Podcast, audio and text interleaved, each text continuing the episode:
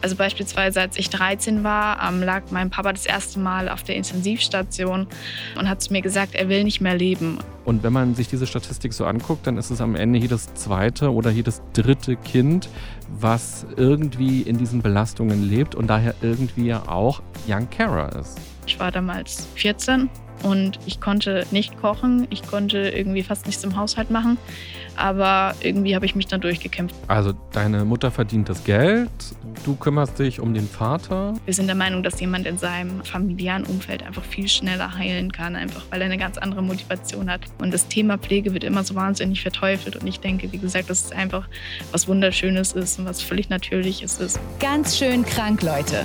Der True Life Podcast der DAK Gesundheit. Im Interview mit Menschen, die ihre bewegenden Geschichten aus dem wahren Leben weitergeben. René Treder spricht mit Ihnen darüber, was es bedeutet, Gesundheit ganzheitlich zu denken und was ihr euch aus diesen individuellen Erlebnissen für euer eigenes Leben ableiten könnt. Für ein gesundes Miteinander. Eigentlich bräuchte ich heute hier an meinem Tisch 480.000 Stühle, denn so viele Kinder und Jugendliche pflegen ihre Eltern. Und das neben der Schule oder eben auch neben der Ausbildung und vor allem neben der Pubertät, wo es ja schon so viele eigene Themen und Herausforderungen gibt. Und damit herzlich willkommen hier im Podcast. Mein heutiger Gast pflegt ihren Vater, seitdem sie acht Jahre alt ist. Damals hing an ihrem Kühlschrank ein Zettel mit Strichmännchen auf denen dargestellt worden ist, was sie tun muss, wenn es ihrem Vater nicht gut geht. Also zum Beispiel die Nachbarn informieren oder den Krankenwagen rufen. In dieser Folge wollen wir darüber sprechen, wie es ist, so viel Verantwortung zu haben als Kind, als Jugendliche, wie man daran reift, worauf man aber auch verzichtet.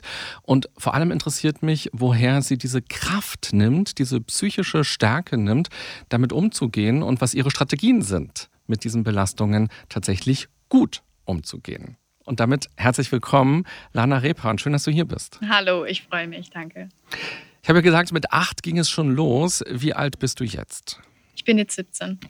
Und das kann man ja einfach ausrechnen unser Jahr minus quasi, wann bist du geboren. Aber was würdest du sagen mit all den Erfahrungen, die du gesammelt hast und mit all den Verantwortlichkeiten, die du hast und mit dem Wissen, was du auch in deinem kurzen Leben ja schon angesammelt hast? Wie alt würdest du sagen, bist du dann eigentlich schon? Ja, das ist immer so eine schöne Frage. Man redet ja immer über uns Young Carer als, ähm, also man, man, sagt ja immer, ja, Young Carer sind schon so früh erwachsen geworden und die sind mental viel älter und so, aber ich, ich fühle mich da nicht immer so gut, wenn ich das sage, weil ich meine, ich bin ganz normales Kind in einem ganz normalen, also nicht ganz normalen Umfeld, aber ich weiß nicht. Ja, ist es so? Also ich habe in einer äh, Fernsehsendung dich gesehen, da hast du darüber zum Beispiel gesprochen, dass du gerade eine UG gegründet hast. Ja. Und als ich 17 war, wusste ich nicht, was eine UG ist. Und ich glaube, einige, die hier zuschauen oder zuhören, denken auch, UG, was ist denn das? Das hat irgendwas, es gibt eine GmbH und es gibt eine UG. Das heißt, du bist ja schon auch mit vielen Themen in Kontakt gekommen, die man mit 17 sonst nicht hat. Oder du hast zum Beispiel deinem Vater geholfen, das Laufen wieder zu lernen oder das Atmen wieder wieder zu lernen, das Sprechen wieder zu lernen. Äh, das machen die wenigsten Jugendlichen. Ja, auf jeden Fall. Also ich denke, als ähm, Young Carrot man halt oft mit Themen konfrontiert, die einfach nicht altersgerecht sind. Das heißt, ähm, Themen, die einfach ich sag mal, Jugendliche oder Kinder einfach noch nicht betreffen sollten. Und man lernt halt ganz früh in einem ganz jungen Alter auch ganz anders damit umzugehen. Also beispielsweise, als ich 13 war, ähm, lag mein Papa das erste Mal auf der Intensivstation ähm, und hat zu mir gesagt, er will nicht mehr leben. Und mit 13 ähm, hatte ich nachts einen Traum und stand vor ihm am Krankenbett und habe mich dafür entschieden, die Maschinen auszuschalten, einfach damit es ihm besser geht. Und ähm, das sind natürlich Dinge, die man mit 13 Jahren noch nicht durchmachen sollte, sage ich mal. Aber ich denke, es gibt auch immer positive Sachen daran. Also ich denke, jeder von uns wird irgendwann im Leben mit dem Thema Pflege konfrontiert werden. Entweder wird er selbst gepflegt werden oder aber ähm, selbst pflegen. Und ähm, ich denke, gerade als Young Carer wird man schon früh ähm, behutsam mehr oder weniger an das Thema herangetragen und ähm, sieht es auch immer mit einer gewissen kindlichen Leichtigkeit hinten dran. Mhm. Ja, das ist spannend, wenn du sagst, es gibt so eine kindliche Leichtigkeit. Als dein Vater damals auf der Intensivstation war, warst du, glaube ich, erst zwölf und bist dann 13 geworden. Du hast deinen Geburtstag auch gefeiert auf der Intensivstation. Da gab es dann eine Benjamin Blümchentorte, aber es gab eben auch solche komischen Träume. Ja. Wie bist du denn mit diesen Belastungen umgegangen? Weil diese Kinderpsyche oder die Jugendpsyche, die hat sich ja dann im Traum auf jeden Fall bemerkbar gemacht und gesagt, oh, da gibt es ein Thema, mein Vater leidet, ihm geht es nicht gut, er will aus dem Leben irgendwie scheiden und es ist alles eine Belastung für ihn. Und ich plötzlich habe irgendwie so im Traum eine Verantwortung und treffe eine Entscheidung. Das ist ja, ja, wenn man da aufwacht, erstmal viel, wo man nachdenken muss. Auf jeden Fall, ja. Also ich war auch damals von diesem Traum sehr schockiert, sage ich mal, als ich aufgewacht bin. Und ähm, es gab auch mehrere solche Träume tatsächlich, wo ich auch im Traum dann auch die Entscheidung bereut habe. Und ja, das war nicht so schön, aber ich denke, allgemein ist man eben, es, es findet halt als Jan Kara so eine Art Rollenwechsel allgemein statt, dass man halt als Kind ähm, die Verantwortung übernimmt und auch seine Eltern damit ein Stück weit entlasten möchte. Also beispielsweise bei mir war es so, als ich mit meiner Mama beispielsweise auf der Intensivstation war und dann ähm, nach Hause gelaufen bin, sind wir so durch diese Gänge gelaufen. Und ich habe mir immer gesagt, Lana, reiß dich zusammen, fang jetzt nicht an zu weinen, sonst muss deine Mama, die eh die Tränen zurückhält, dich auch noch trösten oder so. Ähm, und es spricht mir auch von dieser Parentifizierung zum Beispiel auch als Kind, dass man eben die Rolle der Eltern einnimmt. Und das ist ja definitiv was, was viele Young Carer machen und womit sie auch später im Leben dann auch Probleme haben. Parentifizierung, auch ein Wort, was ich mit 17 und selbst mit meinem jetzigen Alter noch gar nicht so drauf habe und im Alltag benutze. Aber das ist ja eine interessante Situation, die du beschreibst. Also du bist emotional belastet an der Stelle, völlig auch zu Recht, weil deinem Vater geht es nicht gut, man weiß nicht, ähm, wie wird es weiter mit ihm gehen, er leidet. Und als Kind ist es ja eher so, dass man eigentlich Halt braucht in der Familie ja. und nicht Halt geben muss oder geben sollte, sondern man ist ja selbst sehr verletzlich. Und wir wissen ja auch aus der Resilienzforschung, also psychische Widerstandskraft, dass gerade die Kindheit und das Jugend auch ganz sensible Phasen sind. Unser Körper verändert sich, das ganze Leben verändert sich und schon allein, wenn es eine Ehekrise bei den Eltern gibt und die sich vielleicht scheiden lassen, ist das eine wahnsinnige psychische Belastung für die Kinder. Und nun geht es aber im Grunde genommen um Leben und Tod und du merkst, oh, ich könnte weinen, aber ich entscheide mich nicht zu weinen, weil ich will nicht, dass es meiner Mutter jetzt auch noch schlecht geht. Also plötzlich übernimmst du Verantwortung für deinen Vater und für deine Mutter. Das ist ja wahnsinnig viel und deine eigenen Emotionen die kommen gar nicht so richtig raus und die dürfen nicht gehört werden, nicht gesehen werden. Richtig, also bei mir war es damals so, ich weiß nicht, es ging halt auch immer so ein gewisses Gefühl der Schuld nebenher, weil ich ja auch nicht wirklich den Unterschied zu anderen Familien kannte. Für mich war das ja ganz normal. Ich kann mich tatsächlich auch an keine Zeit in meinem Leben erinnern, in der ich nicht wusste, dass mein Papa krank ist. Also es war immer da, das Thema. Und man, man kennt es halt nicht anders. Und auf einmal, also man denkt ja immer so, dass das Familienkonstrukt, in dem man ist, dass es so das Beste ist, in dem man sein kann und dass alles mehr oder weniger heile Welt ist oder mehr oder weniger so sein soll. Und auf einmal sieht man halt selber sich in diesem System irgendwie zusammenbrechen und man denkt auf einmal, dass man selber das Problem ist. Und das geht natürlich auch mit viel Schuldgefühlen einher, dass ich dann auch damals gedacht habe, okay, ähm, andere Kinder in Syrien, die haben jeden Tag Krieg und keine Ahnung was. Und das ist natürlich auch schlimm und so, aber das heißt ja nicht, dass die Situation bei mir zu Hause, dass ich da kein Recht habe, irgendwie auch mal nachzugeben und auch mal für mich zu sein. Und ich denke einfach, dass das damals auch ein sehr großer Belastungspunkt war, dass ich einfach nicht verstanden habe, dass die Situation bei uns zu Hause nicht so ist wie bei anderen Familien. Für mich war es halt auch nie was Besonderes, sondern ich dachte mir halt immer, okay, mein Papa ist krank, ich helfe ihm halt jetzt. Also es hat ja auch damals angefangen, es, es war ja nicht von einem auf den anderen Tag, dass er zusammengebrochen ist und dann gar nichts mehr konnte, sondern die Krankheit ging ja wirklich sehr langsam über Jahre voran keine Ahnung, dass er für manche Dinge einfach plötzlich nicht mehr die Kraft hatte. Dass wir zum Beispiel, wenn wir gespielt haben oder so, dass ich ihn dann angesprungen habe und auf einmal irgendwie verletzt habe oder sowas. Und dann ging es halt irgendwie weiter. Ja, Lana, kannst du mal mit unserem Hund Gassi gehen? Ja, Lana, kannst du mal aufspielen? Das waren immer so kleine Sachen. Und das merkt man eigentlich nicht. Und deswegen war es für mich auch nie das Wort Pflege an sich, sondern es war immer einfach, dass ich meinem Papa eben helfe und dass ich das mache, was selbstverständlich ist. Mhm. Es ist die Unterstützung im Alltag. Wir kommen auch gleich nochmal darauf, was sind so Aufgaben, die du vielleicht machst oder wie ist es auch bei anderen Young Carern? Was sind das für Aufgaben? Ich fand nochmal interessant, wenn du über die Schuldgefühle gesprochen hast, dass du ja sagst, die Kinder in Syrien, die haben ein viel härteres Leben als ich hier in Süddeutschland und die müssen sich um ganz andere Dinge sorgen. Man könnte aber auch sagen, die anderen Kinder aus deiner Klasse, die können in den Club gehen, die können tanzen gehen, die können Tischtennis spielen gehen, die können was auch immer machen. und sind sehr frei in ihren Entscheidungen und müssen sich nur um sich selbst kümmern, was ja auch schon eine riesige Aufgabe im Grunde genommen ist. Du hast gesagt, irgendwann hast du für dich verstanden oder eingesehen, dass auch du traurig sein darfst oder dass es auch dir nicht gut gehen darf. Was hat denn diesen Switch bewirkt bei dir? Das ist eine ganz lustige Geschichte. Ähm, also als ich damals angefangen habe mit Jan Karras, das hat ja angefangen mit einer einfachen Internetseite von mir, in der ich erstmal ein paar Infos ähm, überhaupt über diese Kinder gesammelt habe. Ich habe das damals als Herzensprojekt gesehen, mich für solche Kinder einzusetzen, habe aber nicht gedacht, dass ich eins von denen bin. Das ist ja noch, das ist ja noch der größte Witz an der Sache. Ich habe es, ich weiß nicht, ich mich hat es irgendwie berührt, mich hat es irgendwie auch ein bisschen getriggert vielleicht. Aber ich habe nie wirklich verstanden, dass ich auch eins dieser Kinder bin. Und je mehr ich darüber gesprochen habe, habe ich so gemerkt, okay, Lana, du bist es auch, du bist auch Nian Kara, du bist auch betroffen. Und dann habe ich auch teilweise also die ersten paar Male ähm, an Interviews, die waren auch ich will jetzt nicht sagen, mehr oder weniger auswendig gelernt, aber ich habe halt so dieses, Young Kara müssen nicht traurig sein, Young Kara leisten was Tolles, aber das waren Sätze, die an andere Kinder gingen, aber nie wirklich an mich.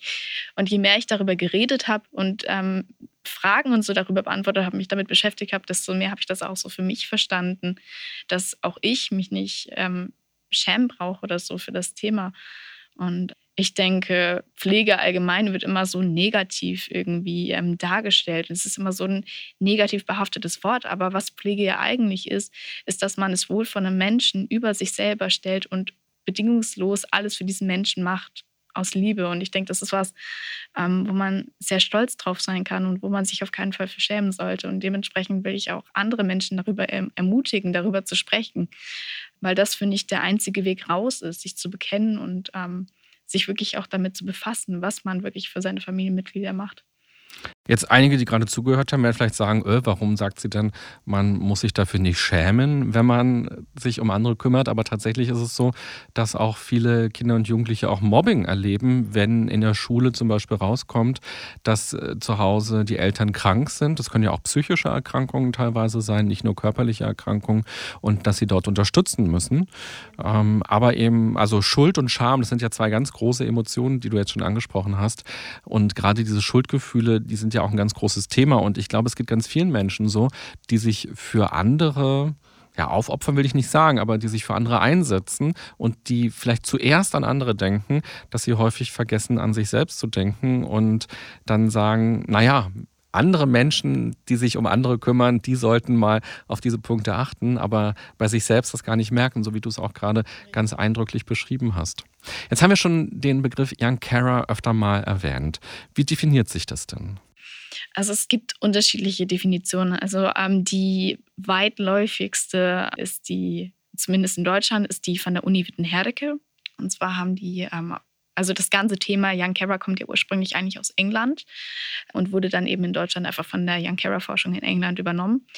Ähm, und diese Uni Witten-Herdecke hat eben damals vor ein paar Jahren eben Studien durchgeführt äh, mit bestimmten Kriterien haben sich danach an England orientiert und haben damals gesagt, Kinder, die mehr als 24 Stunden in der Woche ähm, pflegen, also ich sag mal, die typischen Aufgaben erfüllen. Das heißt, Medikamente geben, Windeln wechseln, was weiß ich, solche Dinge, die werden damit eingezählt. Und damals kam man eben ähm, auf ein Ergebnis von 480.000 Kindern, also praktisch fast eine halbe Million in Deutschland.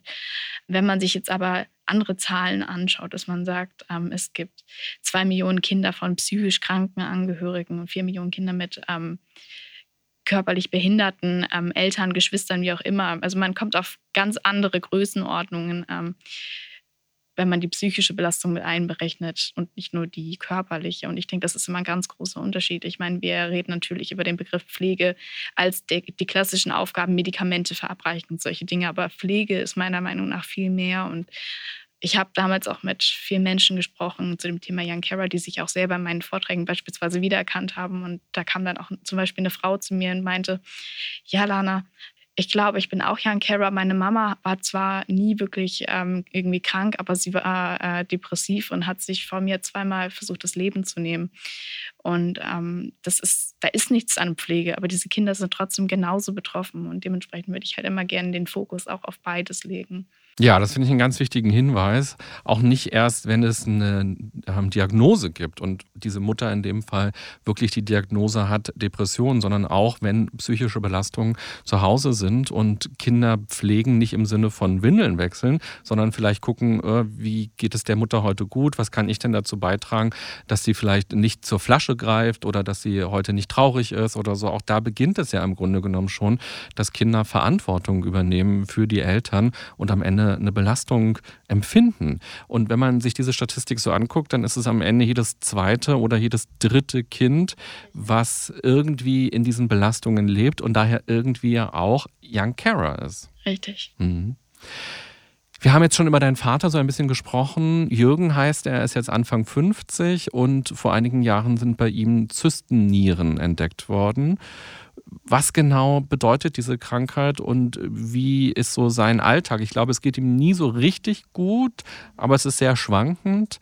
Kannst du so ein bisschen beschreiben, wie ist das dann bei euch zu Hause? Ja, also ähm, Zystennieren ist äh, eine chronische Erbkrankheit. Ähm, das bedeutet, die Mutter von meinem Papa hatte das ebenfalls. Er hat zwei Geschwister. Die eine hat es auch, der ähm, andere Bruder hat es sehr wenig. Also es ist so ein bisschen wie Lotteriespielen. Ihn hat es leider am meisten erwischt. Und ähm, man kann sich das praktisch so vorstellen, die Niere von einem normalen Menschen ist ja so groß wie seine Faust. Und ähm, bei ihm ist es so, ähm, dass eben Zysten, also so Blasen mit Wasser und Blut, die setzen sich dann auf die Nieren drauf und in die Nieren rein, wachsen, verschieben dadurch natürlich alle Organe im Körper und tun auch die Leistungsfähigkeit der Nieren beeinträchtigen. Also letztendlich geht es ein bisschen zu Nierenversagen, dass sie eben gar nicht mehr funktionieren. Dadurch, dass die Organe verschoben werden, kommt es natürlich auch zu Folgeerkrankungen. Und die Krankheit ist nicht heilbar. Irgendwann geht man halt dann zur Dialyse, da ist mein Papa jetzt auch schon. Also erst bekommt man eine Niere entfernt, wenn die eine zu groß ist. Dann geht man zur Dialyse.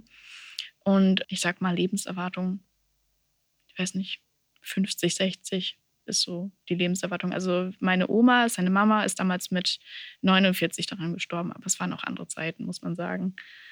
Genau. Und Folgeerkrankungen können ja zum Beispiel auch ein Schlaganfall sein. Genau, also bei meinem Papa ist wirklich alle fünf Minuten irgendwas anderes, das muss man ganz klar so sagen. Ähm, das Krasseste, was wir hatten, ähm, er war 2018 im Winter im Krankenhaus mit einem Herzinfarkt, lag dann drei Wochen im Koma und hat während dem Koma noch einen Schlaganfall auch noch bekommen dadurch, dass er so lange im Koma war, hat er dann einen Luftröhrenschnitt bekommen und konnte auch nicht mehr sprechen und nicht mehr laufen und nicht mehr atmen und das volle Programm. Und also sowas haben wir auch relativ regelmäßig, sage ich jetzt mal bei uns zu Hause. Es ist immer irgendwas. Dann hat er, jetzt hat er zum Beispiel einen gebrochenen Fuß, einen angebrochenen Fuß, einen Bandscheibenvorfall und halt irgendwelche anderen kleinen Wehwehchen, sage ich jetzt mal noch nebenbei. Also das kommt einfach mit den ganz, also von den ganzen Medikamenten, von den Folgeerkrankungen, genau. Und wie müssen wir uns dann die Pflege vorstellen? Gibt es bestimmte To-Dos, die du tatsächlich jeden Tag zu machen hast? Gibt es einen bestimmten Tagesablauf, der für dich dann auch gilt? Also es gibt keinen Tagesablauf an sich. Es kommt halt immer darauf an, wie es ihm geht. Ähm, momentan haben wir wirklich extrem Glück, dass ihm jetzt die letzten Jahre, ich sag mal, gut ging, soweit, dass er nicht ins Krankenhaus musste und solche Dinge. Das heißt, die letzten Jahre waren von der Pflege sogar eher, eher weniger aufwendig. Also wir äh, konnten viel Zeit in die Firma stecken, was ja auch sehr gut war. Die Firma ist die Young Carers Plattform. Äh, die Young Carer Hilfe, genau. Mhm. Also wir haben die Young Carer Hilfe und die youngcarers.de ist die Internetseite. Genau. Mhm. Auf jeden Fall ähm, war es halt in den letzten Jahren eher weniger aufwendig, aber es kann auch manchmal wirklich sein, ähm, je nachdem, also erstmal, wenn er im Krankenhaus ist, bin ich sowieso komplett alleine zu Hause. Das war damals bei dem Beispiel, wo ich jetzt gerade genannt habe, war es so, ähm, ich war in der achten Klasse im Gymnasium und war einfach drei Monate komplett allein zu Hause. Ich war damals 14 und ich konnte nicht kochen, ich konnte irgendwie fast nichts im Haushalt machen, aber irgendwie habe ich mich dann durchgekämpft. Sah dann so aus, ich habe fünf Essen gekocht, eins konnte man halbwegs essen und so sind wir dann irgendwie durch die Tage durchgekommen. Und das kann alles Mögliche sein. Also ich habe mit meinem Papa zusammen das Essen wieder gelernt, das Laufen wieder gelernt, das Atmen wieder gelernt. Also es kommt halt immer darauf an, wie die Situation ist. Mhm. Warum warst du alleine zu Hause? Wo war deine Mutter zu der Zeit? Als die Krankheit wirklich das erste Mal schlimmer geworden ist, ähm, hat sie auch sofort gesagt, okay, sie bleibt zu Hause für die Familie, sie kümmert sich, hat Hartz IV und so angemeldet. Aber wir sind der Meinung, wenn jemand im Krankenhaus ist, sollte man wirklich jeden Tag zu der Person hinfahren und sie unterstützen. Und das Krankenhaus ist halt relativ weit weg gewesen. Und das ist halt ein Wahnsinn an Benzinkosten, was dafür drauf geht. Und das, das ist mit Hartz IV so in der Form nicht zu bewältigen. Und deswegen war es relativ schnell auch klar, dass meine Mama wieder arbeiten gehen muss. Jetzt momentan hat sie drei verschiedene Jobs, um uns halt irgendwie über Wasser zu halten, sag ich mal. Also sie ist ja Alleinverdienerin in der Familie. Und da war sie dann halt auch logischerweise arbeiten und ja. Also deine Mutter verdient das Geld, genau. du kümmerst dich um den Vater. Genau. Und warum habt ihr euch nicht für eine mobile Pflege entschieden oder vielleicht auch sogar für ein Pflegeheim in der Nähe? Also die mobile Pflege zum einen ähm, haben wir abgelehnt, aus dem einfachen Grund, weil die bei uns nicht passend gewesen wäre mobile Pflege macht ja eigentlich eher so wieder die klassischen Aufgaben, Windeln wechseln, bei der Hygiene helfen und sowas. Aber es waren ja alles Themen oder Dinge, die mein Papa alleine konnte. Ihnen ging es darum, dass niemand mit ihm wirklich gesprochen hätte, so wirklich, um dass er sein Sprechen wieder lernt, dass er eben viel alleine gewesen wäre und das wollten wir eben nicht. Dementsprechend haben wir uns dann für das Pflegegeld entschieden, um wenigstens die Fahrtkosten fürs Krankenhaus oder so decken zu können. Und für ein Pflegeheim haben wir uns aus dem Grund nicht entschieden, weil wir ihn erstens nicht abschieben wollten, sondern weil er auch ein Teil von unserer Familie ist. Und ähm, wir sind der Meinung, dass jemand in seinem ähm, familiären Umfeld einfach viel schneller heilen kann, einfach weil er eine ganz andere Motivation hat. Komme ich auch gleich nochmal drauf zurück. Und zum anderen einfach, weil ähm, auch die Menschen da viel zu alt gewesen wären. Also er ist ja 50 und ähm, in der Tagespflege, sag ich mal, sind ja eher Menschen, ich sag mal, zwischen 70 und 80 vielleicht. Und ähm, da hätte er auch niemanden gehabt, mit dem er reden konnte. Mhm. Und zu dem Thema, was ich jetzt gerade nochmal ange angerissen habe, diese Motivation sprechen zu lernen. Also bei uns damals war das dann so, Papa konnte sehr wenig sprechen. Aber dadurch, dass ich ja den ganzen Tag mit ihm auf einem Haufen saß und ihn das ja natürlich auch genervt hat und ich ihn auch genervt hat, hat er so schnell seine Motivation wieder gelernt zu sprechen, damit er mir hinterherrennen konnte und mich anschreien konnte. und das hätte er so im Pflegeheim nie in der Form gehabt. Und das ist halt dieser tägliche Familienwahnsinn, den man auch ein Stück weit braucht, um sich wieder zurechtzufinden. Hm. Ja, wenn du die Frage beantwortest, ist auch nochmal zu spüren, wie viel Verantwortung du auch empfindest an der Stelle. Und da bist du auch, glaube ich, gar nicht alleine. Es gibt ganz aktuell, vor ein paar Tagen ist der Pflegereport der DRK Gesundheit rausgekommen. Und da sind eben auch viele Menschen befragt worden, wie sie das Thema Pflege erlebt haben oder auch gerade erleben. Und das ist ganz interessant, dass 41 Prozent der Befragten sagen, sie sehen es als eine moralische Pflicht an, die Eltern zu pflegen. Und du hast auch ein großes Wort gerade gesagt, abschieben. Da sind vielleicht auch einige gerade zusammengezuckt, die das gesehen haben bei YouTube oder jetzt gehört haben als Podcast-Folge. Ähm, würdest du denn sagen, es ist abschieben? Also, weil im Pflegeheim, da sind ja eben auch Expertinnen und Experten, die sich dann um die Person kümmern, die dafür geschult sind, deren Aufgabe es ist. Und ja, man selbst hat ja quasi auch ein eigenes Leben an der Stelle, was man ja radikal zurückstellt. Wenn du sagst, du hast ganz alleine zu Hause die Zeit verbracht mit deinem Vater und hast ja auch erstmal viel lernen müssen, wie man eben pflegt, wie man das Sprechen jemandem wieder beibringt und auch wahnsinnig viel Verantwortung gehabt. Also vorneweg will ich auf jeden Fall das auf keinen Fall verteufeln oder so, wenn jemand jemanden im Pflegeheim gibt. Also es gibt immer genug Gründe dafür und ich will auch niemanden irgendwie verurteilen. Jeder macht das genauso, wie es für ihn am besten ist. Ähm, also da will ich gar nichts sagen. Ich sage nur, dass es für uns als Familie in dem Moment einfach keine Option war, weil es uns halt einfach wichtig war, dass er eben in diesem familiären Umfeld aufwächst. Aber ich kann ja jetzt auch für niemanden anderen sprechen. Irgendwie, ich kenne ja nicht die Situation von anderen Familien und ich denke immer, jeder Mensch, der jemand in ein Pflegeheim gibt, hat seine Gründe und das ist alles schön und gut. Ich stelle mir nur die Frage, ich meine, wir, wir kennen alle das Thema Fachkräftemangel und sowas in den ähm, Pflegeheimen und ich weiß nicht, ob das immer der beste Ort ist für ältere Menschen, da wirklich ähm, sich aufzuhalten, da zu wohnen. Gerade Depression ist ja auch ein großes Alter, gerade bei den älteren Menschen, bei Senioren, die einfach den ganzen Tag in ihrem Zimmer sitzen und keine Aufgabe mehr wirklich sehen. Und ähm, ich denke, wenn man sowas gewährleisten kann, dass es den Menschen da gut geht, dann ist es auch 100 Prozent ähm, gerechtfertigt. Ich denke einfach nur, dass ähm, gerade durch den Fachkräftemangel werden uns wahnsinnig viele Kräfte in der Zukunft fehlen. Und ich denke auch, dass der Fokus mehr auf die häusliche Pflege gehen wird, gerade in den nächsten Jahren. Und ähm, da denke ich, dass einfach viele Menschen auch gar nicht eine andere Chance haben werden, als wirklich zu Hause zu pflegen. Und ähm, dementsprechend denke ich auch, dass das Thema Young Carers in der Zukunft definitiv noch zunehmen wird. Und ähm, ja. Mhm. Ja, also erstmal ist ja ganz wichtig auch zu sagen, dass das ist ja auch durch die Zahlen, die du genannt hast, ganz eindrücklich geworden, dass Young Carers eben ganz viele Menschen sowieso schon betrifft, auch wenn es gar nicht so eine ganz bewusste Krankheit ist oder so eine bewusste Entscheidung ist, zu sagen, ich kümmere mich um die andere Person. Und dann ist es, glaube ich, tatsächlich eine sehr persönliche Entscheidung in jeder Familie, wie man mit dem Thema umgeht, auch wie die Beziehung ist, wie der Kontakt ist, ob man überhaupt zusammenlebt und äh, überhaupt die Möglichkeit hat zu pflegen und welche Möglichkeiten es gibt. Ähm, interessant, du hast gesagt, dass die Pflegeeinrichtung vielleicht nicht der beste Ort gewesen wäre für deinen Vater. Ich habe mir so ein paar Videos angeguckt im Vorfeld, wo du so Interviews gegeben hast. Und da haben einige Leute auch untergeschrieben, sinngemäß, dass sie sich auch fragen, ob es für dich sozusagen der richtige Ort ist, nur zu Hause zu sein, weil das ist zwar ein großartiges Engagement, was du machst, aber du steckst natürlich wahnsinnig viel zurück, was in deiner Lebensphase eigentlich gerade dran wäre, mit Gleichaltrigen unterwegs zu sein, dich zu verlieben, andere Erfahrungen zu sammeln und auch die Schule. Du hast ja die Schule abbrechen müssen. Du bist einmal sitzen geblieben, dann hast du genau und dann äh, bist du raus aus der Schule. Das heißt, es wird dann irgendwann auch schwieriger, eine Ausbildung zu finden oder vielleicht sogar zu studieren. Also das heißt, du steckst ja ganz viel zurück. Und vorhin hast du auch gesagt, dass du eine andere Person über dich selbst stellst. Und ähm, ja, und da haben viele Leute auf jeden Fall auch in den Kommentaren so ein bisschen Sorge gehabt und Angst gehabt und gesagt, naja, wo bleibt dein Leben an der Stelle?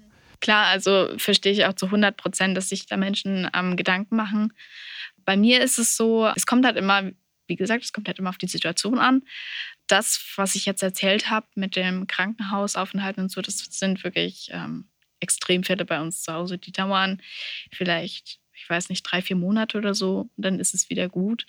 Aber in den Normalfällen, sage ich jetzt mal, ist es immer so, dass meine Eltern mir immer alles abnehmen. Also mein Papa ist wirklich echt ein richtiger Kämpfer. Also der ist so hart im Nehmen, der wirklich, der liegt auf dem Sofa und kann sich kaum noch bewegen, hat einen Bandscheibenvorfall, 20 Krämpfe, zwei gebrochene Füße.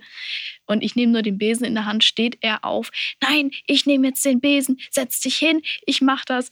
Also das ist wirklich, die versuchen mir wirklich alles abzunehmen, was, ähm, was sie können. Und Dementsprechend habe ich auch sehr viel Freizeit für mich. Das heißt, wenn ich irgendwie zu Hause wirklich helfe oder so, dann mache ich das, weil ich das möchte und ähm, nicht, weil ich irgendwie dazu gezwungen werde oder so. Das als erstes Thema.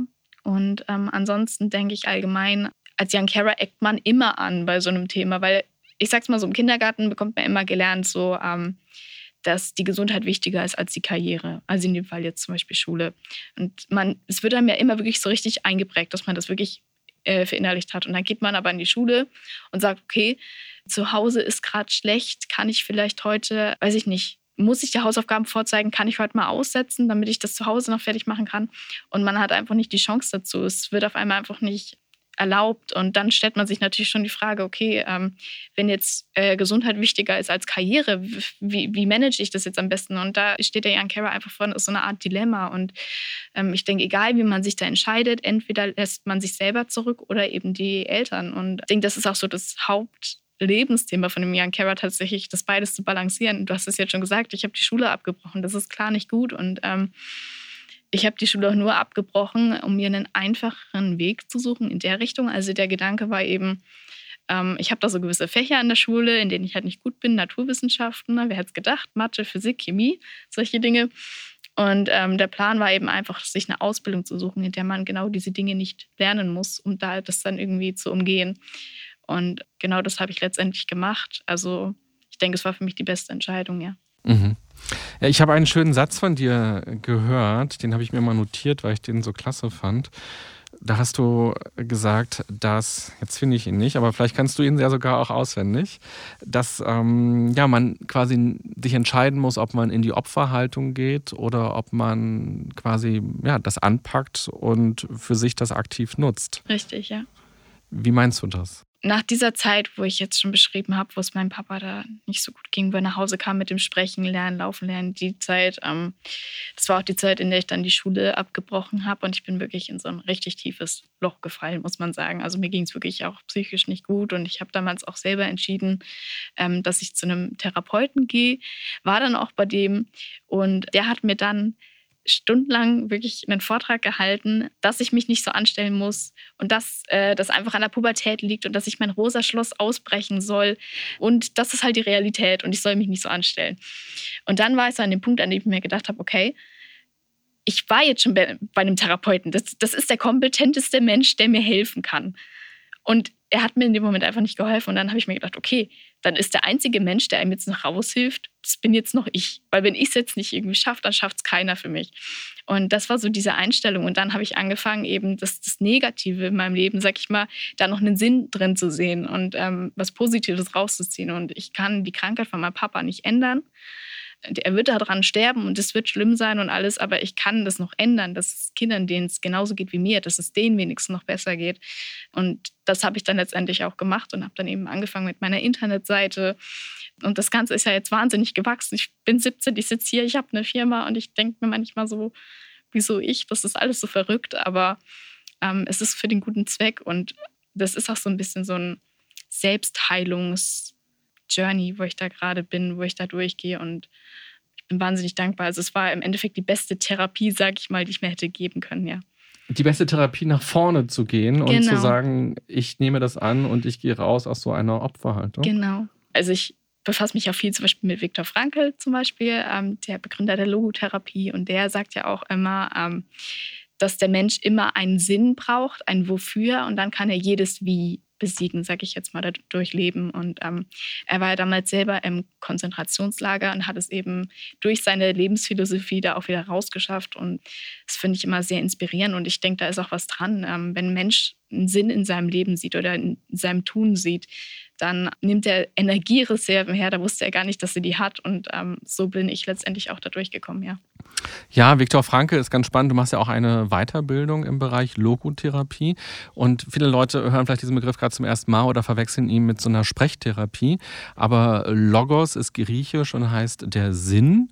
Und es ist eine Arbeit am Sinn. Und Viktor Franke hat ja auch ein ganz bekanntes Buch geschrieben, Trotzdem Ja zum Leben sagen, durch die Erfahrung im Konzentrationslager. Seine ganze Familie ist auch gestorben durch das ähm, Dritte Reich und im Konzentrationslager eben auch. Das heißt, als er wieder draußen war und sich eigentlich hätte freuen können und sagen können, yeah, ich bin wieder draußen, der Krieg ist vorbei und jetzt kann das Leben weitergehen, war seine Frau, glaube ich, tot, seine Eltern, seine Geschwister ähm, sind alle ums Leben gekommen und dann steht man da plötzlich und denkt sich, vermute ich mal, so, das ist jetzt kein sinnvolles Leben mehr. Und er hat dann eine richtige Therapieform daraus er, erschaffen, dass man einen Sinn im Negativen sehen kann oder zumindest einen sinnvollen Umgang mit dem Negativen finden kann. Genau, richtig.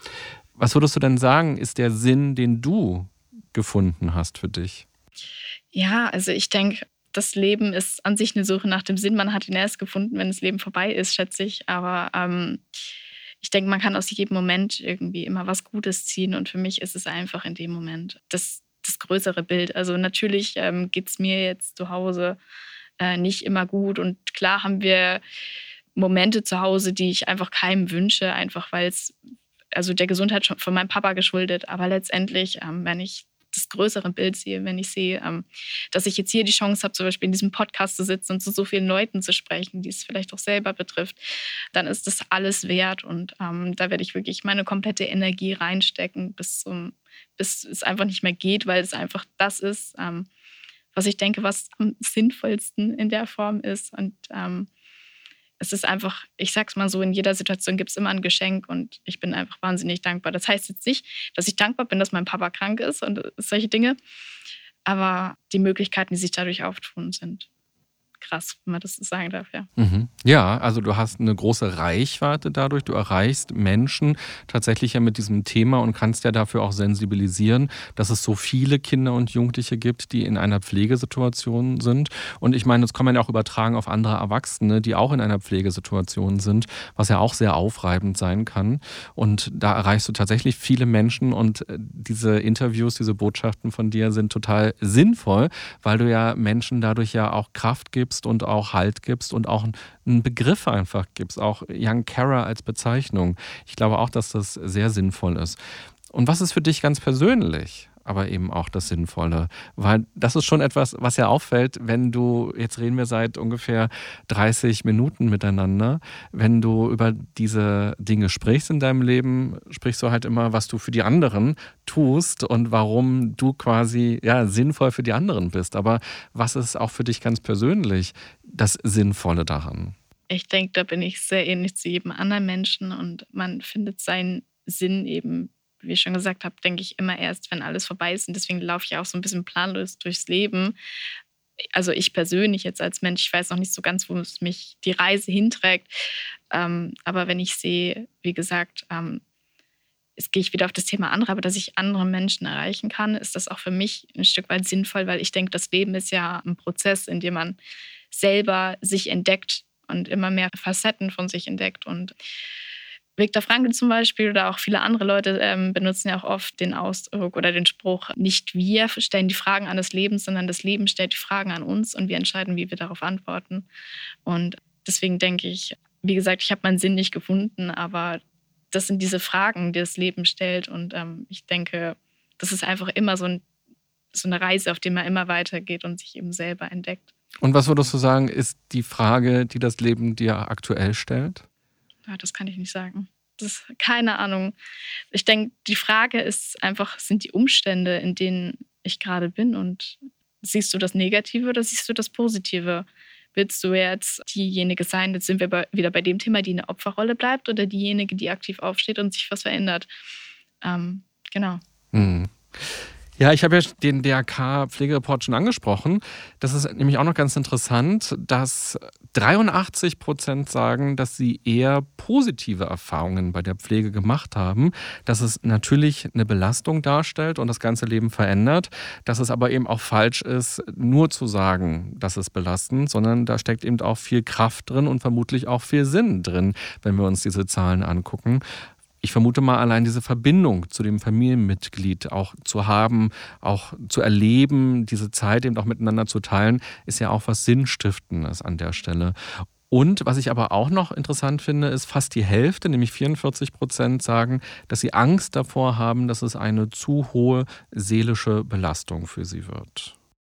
Also ich denke, ähm, Pflege ist grundsätzlich was extrem Positives. Also das war ja wirklich was ich auch vorhin schon mal erwähnt hatte, einfach dieses, ähm, ich habe mal mit ähm, einem Autor, also da war mal ein Autor, bei dem ich damals auf einem Vortrag war und ich durfte dann auch mit ihm nochmal über das Thema Pflege reden. Ich hatte dann ein Interview mit ihm und habe ihn gefragt, was wäre so seine Botschaft, die er an alle pflegenden Kinder weitergeben würde oder auch pflegende Angehörige. Er hat dann damals, ähm, ich kann es jetzt nicht wortgenau wiedergeben, aber er hatte dann damals gemeint, dass die Zeit äh, oder dass deine Zeit noch kommen wird und ähm, dass du verstehen sollst, dass du ähm, in den Augen derer, die du pflegst, ein Engel bist, der wirklich bedingungslose Liebe gibt, der alles gibt, was er hat. Und ähm, das ist was Wunderschönes, ist und das größte Geschenk, was man einem Menschen geben kann. Und das hat mich damals auch wirklich sehr berührt. Und ich denke, das sind auch wirklich die passenden Worte, die pflegende Angehörige eigentlich brauchen, die auch Young Carer brauchen, einfach ähm, Anerkennung. Und das Thema Pflege wird immer so wahnsinnig verteufelt. Und ich denke, wie gesagt, dass es einfach was Wunderschönes ist und was völlig Natürliches ist. Und ähm, gefährlich wird es wirklich nur in dem Moment, wo es halt ähm, nicht ausbalanciert ist, in denen halt manche ähm, Tätigkeiten einfach zu viel sind und man von anderen Dingen, ähm, vielleicht auch von der Selbstverwirklichung, sage ich jetzt mal, ein bisschen ausgebremst wird und da einfach vielleicht auch nicht genug Anerkennung bekommt. Ähm, und dementsprechend ist es so wichtig, dass wir über das Thema wirklich immer wieder reden und das wirklich immer wieder in die Öffentlichkeit ziehen, ähm, weil es kann nicht sein, dass ähm, das Thema wirklich so negativ immer wieder in den Schlagzeilen ist, weil es wirklich eigentlich ähm, eine Selbstverständlichkeit sein sollte. Und es ist traurig, dass wir mit so vielen Problemen da noch kämpfen müssen und dass da wirklich ähm, Menschen auch ähm, durch ich sag mal, wieder durch dieses Dilemma zwischen Familie und Karriere sich entscheiden zu müssen, dass Menschen dadurch ausgebremst werden. Und was würdest du empfehlen? Wie kann man dieses Dilemma abschaffen? Ah, das ist, das ist eine gute Frage.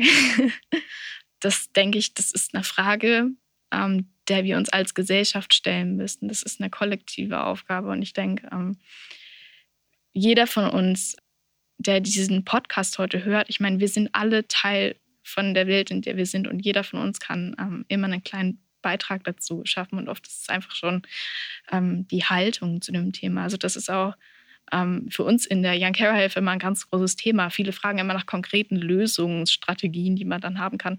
Aber wir denken, dass es einfach die Haltung ist, die ein Mensch ähm, jemanden, der pflegt oder auch einem Pflegebedürftigen gegenüberbringt.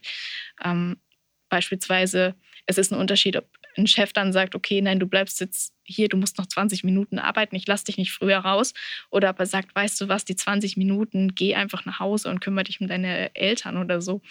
Und ich denke, dass wir einfach als Gesellschaft in vielen kleinen Momenten wirklich auch Licht in die Dunkelheit, sage ich jetzt mal, bringen können. Das heißt, ähm, damals zum Beispiel, als ich nicht kochen konnte, hätte ich mir einfach mal jemanden gewünscht von meinen Nachbarn, der sagt, okay, ich lade dich mal zum Essen ein, ich habe dir was gekocht oder komm, wir gehen mal raus spazieren, solche Dinge. Und ähm, viele Menschen neigen einfach dazu, gerade wenn sie mit solchen Dingen konfrontiert werden, gerade mit dem Thema Tod, Vergänglichkeit, das ist ja eh nicht so gut in unserer Gesellschaft. Ähm, wenn Menschen mit solchen Themen konfrontiert sind, neigen sie einfach häufig dazu, wieder ein Stück zurückzutreten und zu sagen, okay, ähm, ich weiß nicht, wie ich mit der Situation umgehen soll, aber das ist genau der Moment, in dem wir nach vorne gehen müssten oder müssten ähm, und einfach uns anbieten können. Weil ich denke immer, ähm, jeder von uns hat irgendwie Erfahrung in dem Bereich und ähm, mit Sicherheit auch viele Menschen, ähm, die auch Wunden in dem Bereich haben, in denen auch vielleicht nicht immer alles gut lief. Und ich denke, dadurch, dass wir auch anderen Menschen was zurückgeben können, können wir, können wir uns auch ein Stück weit selber heilen dadurch. Und das, denke ich, ist auch die große Chance, die wir bei dem Thema Pflege haben. Was heißt das, uns selber heilen? ich sag's mal so, die meisten Negativkommentare, die wir bekommen, ähm, ist immer, ja, mir hat damals auch keiner geholfen. Bei mir war das damals auch so. Und ich habe es auch alleine geschafft. Also hör auf, rumzuheulen. Also das sind immer so die Kommentare, die wir kriegen. Und wenn diese Menschen jetzt hingehen und jungen Menschen, die in derselben Situation sind, hingehen und den Menschen helfen und diese Hilfe geben und diese Hand reichen, die sie damals nicht gehabt haben, dann ist die nächste Generation die eben nicht mehr sagt, mir hat keiner geholfen. Und die nächste Generation gibt dann der anderen Generation die Hand und dann geht es immer so weiter. Und man sieht auch, ich denke mal, wenn man sich entscheidet, jemandem zu helfen, sieht man auch immer ein Stück weit von der Person in sich selber, weil ähm, sonst würde man ja nicht davon angesprochen werden. Und ähm, ich denke, dass es auch einfach mit einem selber etwas macht, wenn man sieht, wie viel man zu geben hat. Also dieser Autor, von dem ich gerade schon mal erzählt hatte, Neil Donald Walsh, ähm, er hat damals immer gesagt, wenn du denkst, dass du nichts hast, dann gib genau das, von dem du denkst, dass du nicht hast, an jemand anderen und du wirst sehen, dass du noch genug davon hast. Also in dem Fall zum Beispiel Liebe, wenn man denkt, okay, ich bin so alleine, dann gib einfach jemand anderen Menschen Liebe und du wirst sehen, wie viel du davon eigentlich in dir trägst. Mhm. Und diese Kommentare, die du gerade beschrieben hast, ist das sozusagen die harte Schale, die sich das verletzte Kind dann erarbeitet hat oder angelegt hat, weil es damals eben pflegen musste oder da sein musste für die Eltern, aber eben nicht gewürdigt wurde und auch in den eigenen Bedürfnissen nicht gesehen worden ist. Und diese harte Schale trägt sich dann als Erwachsener noch so weiter? Genau. Also genauso ist es meiner Meinung nach. Ich meine, ich kann ja jetzt nicht für diese Menschen sprechen, aber ich, ich denke, so ist es tatsächlich. Das sind einfach diese Wunden vom nicht gesehen werden, die sich dann durchs Leben ziehen. Nur weil dann, ich sag mal, die Krankheit des zu Pflegenden vorbei ist und diese Person vielleicht nicht mehr in unserem Leben ist, heißt es ja nicht, dass wir damit abgeschlossen haben. Das Thema begleitet einen ja immer und auch diese, ich sag mal, diese Verhaltensweisen, Menschen über sich selbst zu stellen und so, die, die begleiten uns ja alle unser Leben lang und ähm, da hat man auch definitiv noch in, ich sag mal, 20 Jahre später damit zu kämpfen. Das prägt dann einfach für sein Leben. Und ähm, wenn damals eben nicht genug Liebe vermittelt wurde oder nicht genug Anerkennung vermittelt wurde, dann entstehen dann natürlich auch irgendwelche Wunden, die sich dann nach außen tragen. Und was kannst du ehemaligen Young Karen quasi mitgeben? Was kannst du denen raten oder worauf willst du sie gerne aufmerksam machen, wenn die das jetzt hören oder sehen? Also ehemaligen Young Carrier würde ich einfach nur sagen wollen, ähm, dass alles, was wir jetzt hier über Jan Kara erzählen, dieses, ähm, dass sie stolz darauf sein sollen, dass Pflege was Wertvolles ist und wirklich dieses, dass sie wirklich Engel in den Augen derer waren, ähm, die sie gepflegt haben. Und ähm, viele sagen dann auch, ja, die Person, die ich gepflegt habe, die hat das nie geschätzt und die hat das nie gesehen. Und ich denke, dass jeder von diesen Menschen, die so waren, auch in einem stillen Moment das gesehen hat, was der ehemalige Jan Kara für sie getan hat und dass das auch wertgeschätzt wurde. Und einfach nochmal von mir auch an dieser Stelle, danke, dass ihr das getan habt und ich bin so stolz auf euch. Und das ist so wichtig, weil das ist letztendlich, wofür wir Menschen auf dieser Welt sind, denke ich, einfach anderen Menschen die Hand zu reichen und ähm, da zu sein und diese Liebe weiterzutragen. Und ich denke, das ist, worauf es wirklich ankommt. Und es ist traurig, dass es in unserer Gesellschaft immer weniger wird. Und ähm, deswegen danke an alle, die es getan haben. Und ähm, ich denke, zusammen können wir dann auch den anderen Generationen helfen, nach vorne zu gehen und ähm, auch diesen Generationen zu zeigen, dass es okay ist. Und ähm, so leistet jeder von uns eigentlich Schritt für Schritt den Beitrag in eine bessere Welt. Und was kannst du aktuellen Young Karen raten oder empfehlen oder auf welche Themen würdest du sie jetzt gerne aufmerksam machen, die sie nicht vergessen sollten? Seid unentschuldbar ihr, würde ich dazu einfach sagen. Also was, was ich mir immer anhören musste, ja, du bist nicht genug in der Schule, du bist nicht genug in der Familie, du bist nicht genug in Freundschaften oder anderen Beziehungen oder sonstiges. Man wird immer hin und her gezerrt und man vergisst sich vielleicht auch ein Stück weit selber. Das ist so die Gefahr, immer für die anderen da zu sein.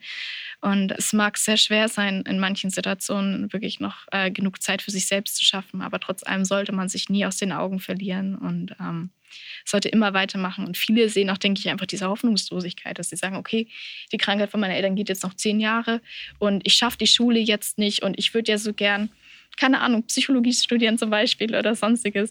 Und das schaffe ich aber niemals. Und dann wirklich ist es mir wichtig, diesen Kindern auch zu sagen, zieht das durch. Vergesst eure Schule nicht, zieht das wirklich durch. Und das kommt jetzt von mir als Schulabbrecher. Und ich sage jetzt nicht, geht in die Schule und keine Ahnung was. Und vergesst euch selbst. Aber ich sage, behaltet euch selber im Auge und guckt auf eure Träume, weil irgendwann ist die Zeit um, in der ihr pflegt. Irgendwann ist diese Krankheit um. Und dann steht ihr auf einmal da und denkt, scheiße, was mache ich denn jetzt? Und da ist es einfach so wichtig, dass ihr dann selber euch noch verwirklichen könnt und euch eben in der Zeit nicht vergessen habt. Und viele greifen dann zu Alkohol und Drogen und keine Ahnung was, um das einfach zu vergessen. Und da will ich einfach nochmal Mut machen, auch an sich zu denken in der Zukunft und darauf hinzuarbeiten, dass man sich auch selber belohnen kann, ein Stück weit. Was ist dein Plan für die Zukunft? Also ich habe noch nicht so einen wirklichen Plan für die Zukunft, aber ähm, ich will tatsächlich auch in die Richtung Psychologie und sowas später gehen. Ist halt jetzt schwer mit meinen schulischen Leistungen und sowas, aber ähm, ich denke, man kann alles nachholen, wenn die Zeit dafür da ist. Und ich lasse mich überraschen, wohin mich der Weg führt ähm, guck, welche Fragen mir als nächstes gestellt werden. genau, ja. Ja, ist interessant, weil dein Aufruf war ja gerade, vergesst euch nicht und ähm, habt einen Plan. Und jetzt sagst du, naja, so einen richtigen Plan habe ich eigentlich gar nicht. Ich bin ja auch ein Young Carer. ja, von daher ist es auch eine Botschaft für dich selbst. Auf jeden Fall, ja. In deinem Jugendzimmer, in deinem Kinderzimmer, wie auch immer du es nennst, gibt es viele Plakate. Mhm. Und da gibt es ein Plakat, da steht drauf, Will I run away? Also werde ich wegrennen. Mhm. Wie oft hast du so einen Gedanken gehabt, dass Wegrennen ein Weg sein könnte? Hm, naja, also man denkt natürlich immer drüber nach, was wäre, wenn ich jetzt einfach die Türen damit zumachen würde und ich würde einfach wegrennen und ich wäre nie wieder hier und alles wäre vorbei und dann, keine Ahnung, fahre ich nach Berlin und wohne auf der Straße. Also so, ihr wisst, wie ich meine. Und ähm, das natürlich denkt man darüber nach und so, aber es ist natürlich keine Option, weil man immer weiß, dass da Menschen zu Hause sind, die einen brauchen. Und ähm, also das, das war vielleicht auch so ein bisschen eher dieses seelische, ähm, ich weiß nicht, einfach dieses ähm, sich seinen Gefühlen stellen oder auch kalt werden, so dicht machen und einfach gar nichts mehr zu denken, nichts mehr zu fühlen, ähm, was ich auch lange Zeit gemacht habe war auch nicht so vorteilhaft, aber ähm, genau, also ich denke, jeder Mensch muss das für sich selber entscheiden. Und das ist auch, symbolisiert vielleicht auch immer diesen inneren Kampf, den jeder Young Carer mit sich selber hat, immer zwischen diesem für die anderen da sein, für sich selber da sein. Und natürlich auch im späteren Leben zieht sich dieser Kampf immer fort. Und ja. Ja, danke, dass du das so offen sagst. Eben auch, dass es Zeiten bei dir gab, wo du emotional dicht gemacht hast. Weil, also ich habe einen heiden Respekt davor, was du tust und was du leistest, seitdem du acht bist und auf wie viel du auch verzichtest, auch wie viel Sinn du darin empfindest. Das hast du ja auch ganz deutlich dargestellt. Und das ist äh, ein ganz großes Engagement und eine ganz große Leistung, die du da verbringst. Und auf der anderen Seite finde ich es eben aber auch stark, dass du dich hier hinsetzt und nicht nur sagst, es ist alles super und jeder sollte das tun und bitte mehr Respekt dafür, sondern auch sagst, es ist auch schwer und es gab Zeiten, da hast du eben deine Emotionen weggeschoben und die nicht mehr gespürt, weil sie so belastend waren. Also deine Psyche hat ja auch Strategien, damit umzugehen und es gibt eben auch immer ungesunde Strategien und ich freue mich für dich, dass du das merkst, also gemerkt hast auch, gespürt hast und ähm, da auch anders mit umgehst und dass du dich ja auch ganz bewusst dafür entscheidest, dich mit der Psychologie zu befassen und eben auch mit der Arbeit am Sinn zu befassen. Das ist ja immer auch eine Arbeit an einem selbst. Das ist ja ganz großartig. Ähm, und ja, danke, dass du das so offen sagst auch, weil ich glaube, das ist ganz wichtig für alle, die gerade zuhören, dass man da auch ganz ehrlich und informiert darüber spricht. Ich denke es auch. Also je mehr Young Carer sich wirklich trauen, ähm, offen damit umzugehen, desto besser. Ich denke, wie soll uns denn jemand verstehen, wenn wir ähm, nicht bereit sind, auch darüber zu sprechen? Und ähm, ich denke auch, wenn wir selber uns ähm, trauen, aufzustehen, werden sich auch immer andere melden. Also bei mir war das damals so, egal wo ich hingegangen bin, kamen immer Menschen auf mich zu, die dann gesagt haben, okay, Dana, weißt du was? Ich war auch ein Young Carer. Du hast recht. Ich gebe dir zu 100% recht. Aber sag's bitte keinem anderen weiter. Ich möchte nicht, dass es über mich irgendwie so gesprochen wird das ist wirklich so, man, am Anfang denkt man wirklich, man ist so verloren in so, so einer Welt voller Nebel um einen rum und weil, man weiß irgendwie so gar nicht, wo man jetzt so hin soll. Man, man steht dann da irgendwie so. Und wenn man dann wirklich anfängt, sich mit dem Thema zu befassen und wirklich anfängt, auch darüber zu sprechen, dann kommen auch Leute auf einen zu und sagen, okay, du hättest das nie gedacht, aber bei mir ist es genauso. Und man hätte es wirklich nie von der Person gedacht. Ähm, und das gibt einem dann auch Kraft. Und ähm, ja, ja, lass uns über Kraft noch ein bisschen genauer sprechen. Was ist denn das, was dir Kraft gibt? Also bei mir ist es immer so gewesen, früher hatte ich klar sehr viel Wut in mir, sehr viel Traurigkeit und wusste auch irgendwie nicht so wirklich, wie ich das rauslassen soll. Und ähm, dann kam meine Mama irgendwann zu mir und hat, doch gesagt, und hat gesagt, ja Lana, ganz ehrlich, wenn du so viel Wut hast, wieso nimmst du die nicht? Das ist doch Energie, dann nimm die doch. Und tu die doch in was Positives umwandeln sozusagen. Und äh, bei mir ist es dann immer so, dass auch so viele Menschen fragen mich immer, ja, wie lässt sich dann Ausbildung und äh, die Firma und die Pflege und alles miteinander vereinen? Bei mir ist es halt immer so, ich laufe einfach durchs Leben dann sehe ich immer irgendwas, wo ich mir denke, zum Beispiel, ich weiß nicht, irgendwas in den Nachrichten, was jetzt mit dem Thema Pflege zu tun hat oder irgendwie was weiß ich, was auch immer kommt. Und dann denke ich mir immer Teil dabei und dann werde ich dann, dann sammelt sich so eine Energie in mir und dann denke ich, okay, jetzt mache ich wieder was in Richtung Pflege oder irgendwas Psychologisches oder so, wo ich sehe, und dann denke ich mir, okay, jetzt mache ich meine Logotherapie weiter. Und so ist es bei mir immer. Also ich nehme die Energie, die ich habe und wandle die halt in irgendwas Sinnvolles um, anstatt in irgendwas Destruktives oder so. Mhm. Und was sind deine Strategien, mit den Belastungen umzugehen, die es ja auch im Alltag gibt? Da kann ich jetzt keine so Schritt-für-Schritt-Anleitung geben. Also ich denke, was immer hilft, ähm, ist Humor. Das ist auch, das sagt auch Viktor Frankl, aber das habe ich auch davor immer so gemacht. Humor hilft wahnsinnig. Also das ist jetzt vielleicht auch ein bisschen makaber, was ich erzähle, aber es war halt wirklich so. Also zum Beispiel gibt es so folgende Situation. Mein Papa liegt vor mir, wird künstlich beatmet. Ich und meine Mama stehen dann so neben dem Bett und dann guckt man so an, so völlig ratlos und denkt man so, ja scheiße, was machen wir? Stehen wir jetzt hier und heulen? Nee, und dann sitze ich so da und sage so, Mama, der Papa, der klingt fast schon so ein bisschen wie Darth Vader. Und dann steht sie so da und fängt an zu lachen und singt so diese Musik dazu.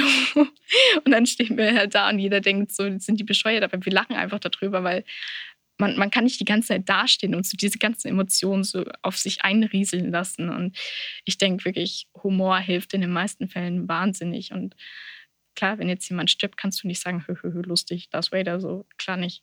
Ähm, ich habe in den Situationen halt immer viel verdrängt, was halt auch nicht wirklich gut ist. Aber ab einem gewissen Punkt macht man es halt einfach. Und ähm, so eine richtige Strategie habe ich tatsächlich auch nicht. Mhm. Ja, vielleicht kommt die ja auch noch. Vielleicht auch mit der weiteren Auseinandersetzung mit der Arbeit am Sinn und auch mit der Reflexion, die du ja, glaube ich, schon ganz stark machst durch deine Interviews, glaube ich, auch tatsächlich, auch durch die Arbeit ähm, mit der Plattform, die ihr ins Leben gerufen habt und auch der Austausch, der dadurch ja vorangeschoben wird.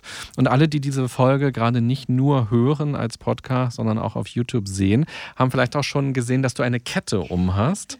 Und an dieser Kette ist am Ende eine Schere. Ja. Und du hast mir vorhin schon ganz kurz erzählt, das hat auch ein, ja, eine symbolische Wirkung bei dir. Richtig. Also ich habe jetzt schon ein paar Mal auch angerissen, so dieses Menschen immer vor sich selber stellen. Ähm, als Jan Kara, dass man auch, also auch, dass man Angst hat oder Probleme damit hat, sich selber und andere das so auszubalancieren. Ähm, das verfolgt einem ja sein ganzes Leben lang und ähm, man wächst ja auf und lernt immer, andere Menschen sind wichtiger als ich selber. Und ähm, das ist, denke ich, auch so der Fluch am Segen, sage ich jetzt mal, dass jeder Young Carer, denke ich, auch damit ein Stück weit zu kämpfen hat. Entweder mit dem Selbstwertgefühl oder sich aufopfern zu müssen, eben dieses Helfersyndrom zu haben, Co-Abhängigkeit. Ich nehme jetzt einfach mal ein paar Stichpunkte so. Und diese Schere symbolisiert es halt für mich so ein bisschen immer Grenzen zu setzen. Und es gibt auf Englisch den Begriff cutting people off, also Menschen aus seinem Leben abzuschneiden sozusagen. Und ähm, das ist für mich immer so, ein, so eine Erinnerung tatsächlich. Und ähm, ja. Seit wann hast du diese Schere? Die habe ich erst seit einem Jahr, aber ich wollte schon länger so eine.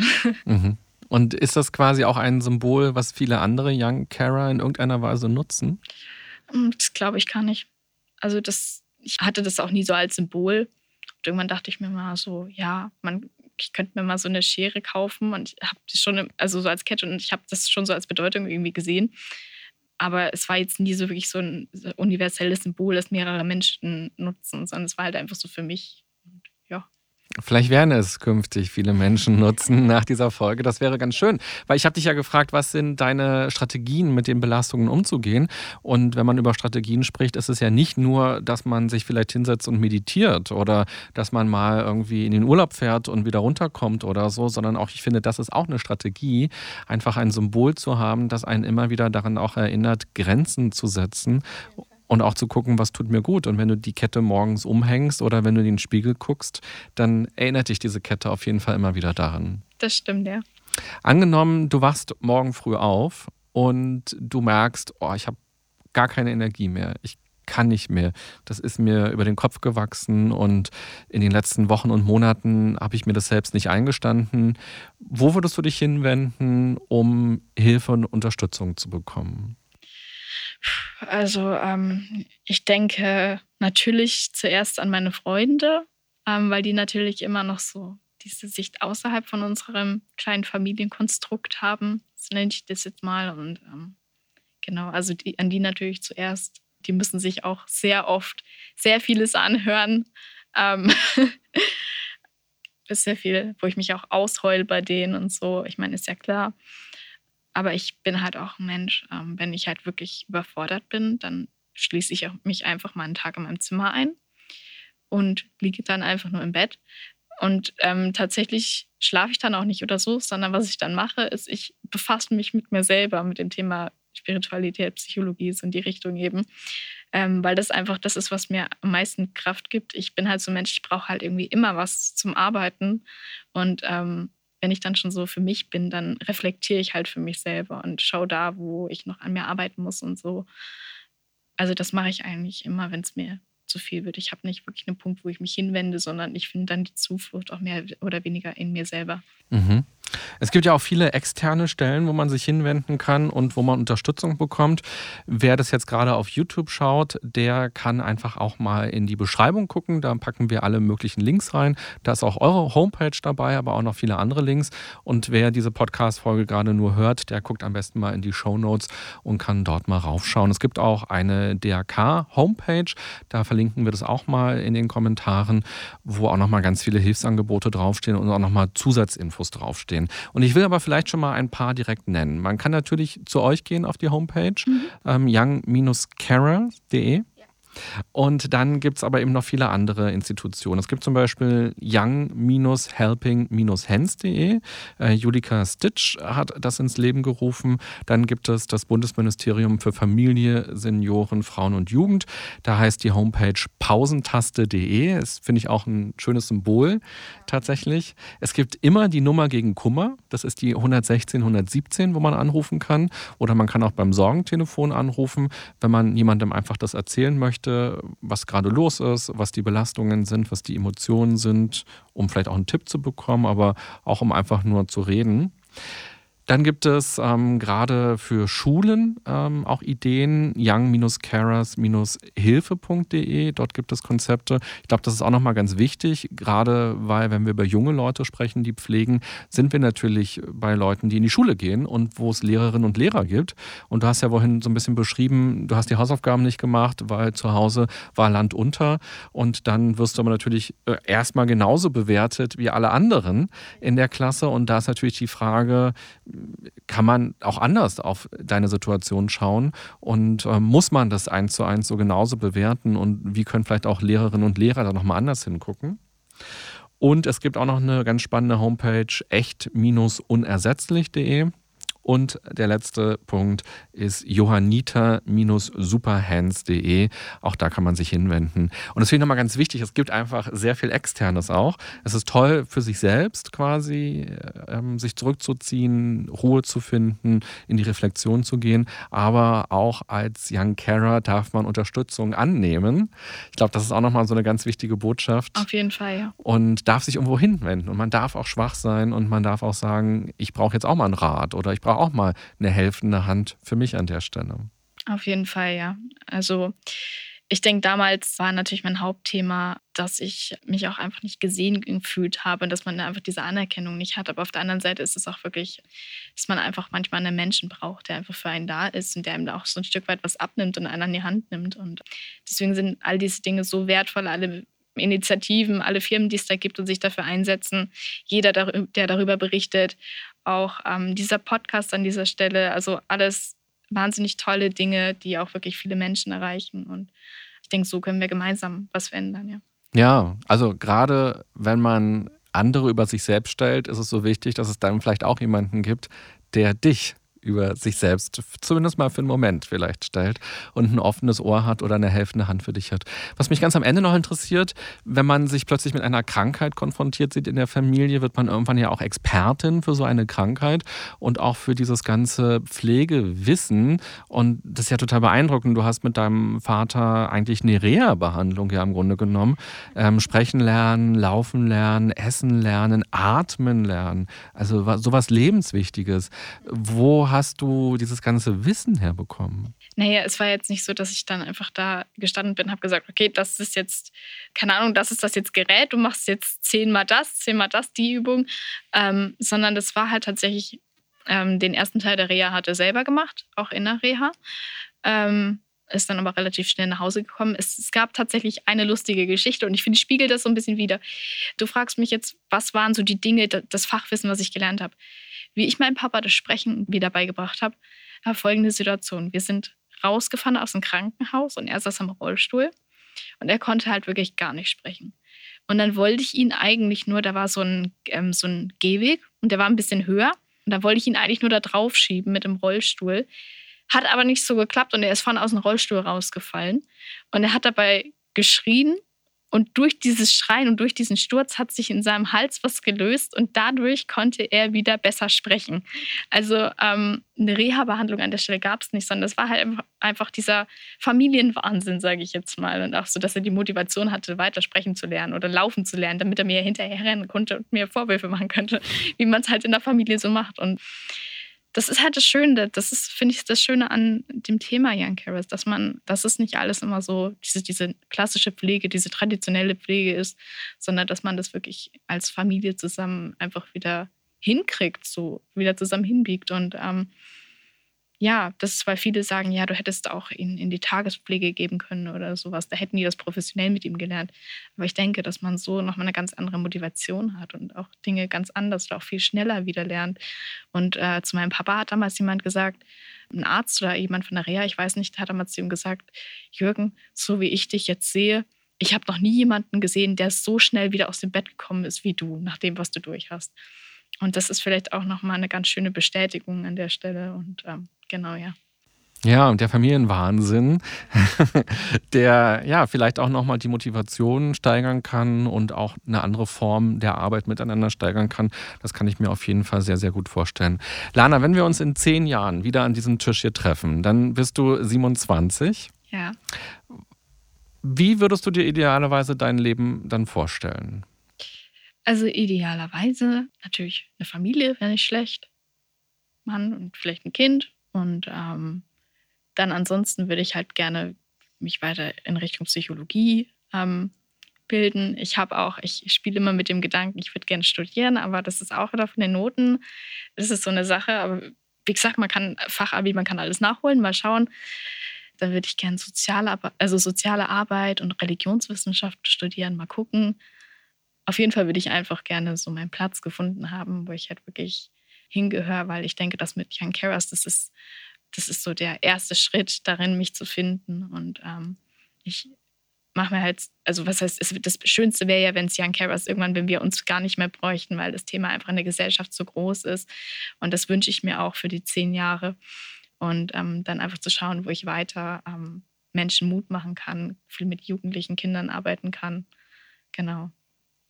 Ja, Lana, ich wünsche dir alles Gute für deine Zukunft, für die Dankeschön. Dinge, die dir ganz persönlich am Herzen liegen. Und ich glaube, wenn du gerne Psychologie studieren möchtest, dann kriegst du das auf jeden Fall hin, weil was hast du alles schon hinbekommen in den letzten Jahren in der Pflegesituation zu Hause? Was hast du da alles gemanagt? Und ich glaube, das sind ja ganz großartige Fertigkeiten, die man da trainiert hat, weshalb Arbeitgeber sich eigentlich auch dann freuen müssten, wenn jemand kommt, der vielleicht nicht so tolle Noten hat, aber der einfach so tolle Fähigkeiten und Fertigkeiten hat und so resilient ist und so stark ist und Lösungen immer wieder findet für alles. Aber man kann auch ähm, ohne Studium, ähm, glaube ich, ähm, studieren. Da kann man sich mal informieren, ja, was man genau für Vorleistungen quasi erbringen muss. Und deine Biografie spricht eigentlich ja sehr dafür, dass du prädestiniert bist für dieses Thema. Und man kann alles nachholen, das hast du ja auch gesagt. Alles Gute für dich, Lana. Dankeschön. Ja, liebe Hörerinnen, lieber Hörer und bei YouTube äh, liebe Zuschauerinnen, lieber Zuschauer. Ich glaube, das war beim Zuhören auch ganz emotional so nachzuspüren, wie es Lana geht. Und ich glaube, die Offenheit und die Ehrlichkeit, mit der sie hier geredet hat über ihr Leben, das ist, glaube ich, ganz wichtig, dass wir alle dann auch wieder auf unser Leben so ehrlich schauen und uns fragen, wie geht es uns denn eigentlich? Und gerade wenn man jemanden pflegt, das ist ein ganz großartiges, ehrenwertes Engagement, ganz großartig. Aber es ist eben auch wichtig, auf die eigene Kraft zu schauen. Deshalb, ja, prüf doch mal bei dir, wie es dir damit geht und trau dich auch, ja, Hilfe in Anspruch zu nehmen. Auch das ist natürlich ganz, ganz wichtig an dieser Stelle, weil nur wenn man selbst auch stark ist, kann man natürlich auch stark für andere sein. Vielen Dank fürs Zuschauen, vielen Dank fürs Zuhören. Wenn ihr mögt, könnt ihr gerne auch Kommentare dalassen, vor allem bei YouTube. Das würde mich auch sehr interessieren, was für Erfahrungen ihr denn gesammelt habt in der Pflege wenn ihr eure Großeltern oder eure Eltern gepflegt habt oder vielleicht auch euren Partner oder eure Partnerin. Denn Pflege ist ein Thema, was für alle Generationen natürlich relevant ist. Ich wünsche eine gute und achtsame Zeit. Bis bald. Bye bye. Das war ganz schön krank, Leute. Der Podcast der DAK Gesundheit mit René Treder. Danke fürs Zuhören und abonniert gerne unseren Podcast, um keinen der folgenden spannenden Gäste mit ihren inspirierenden Geschichten zu verpassen. Und nicht vergessen, für ein gesundes Miteinander.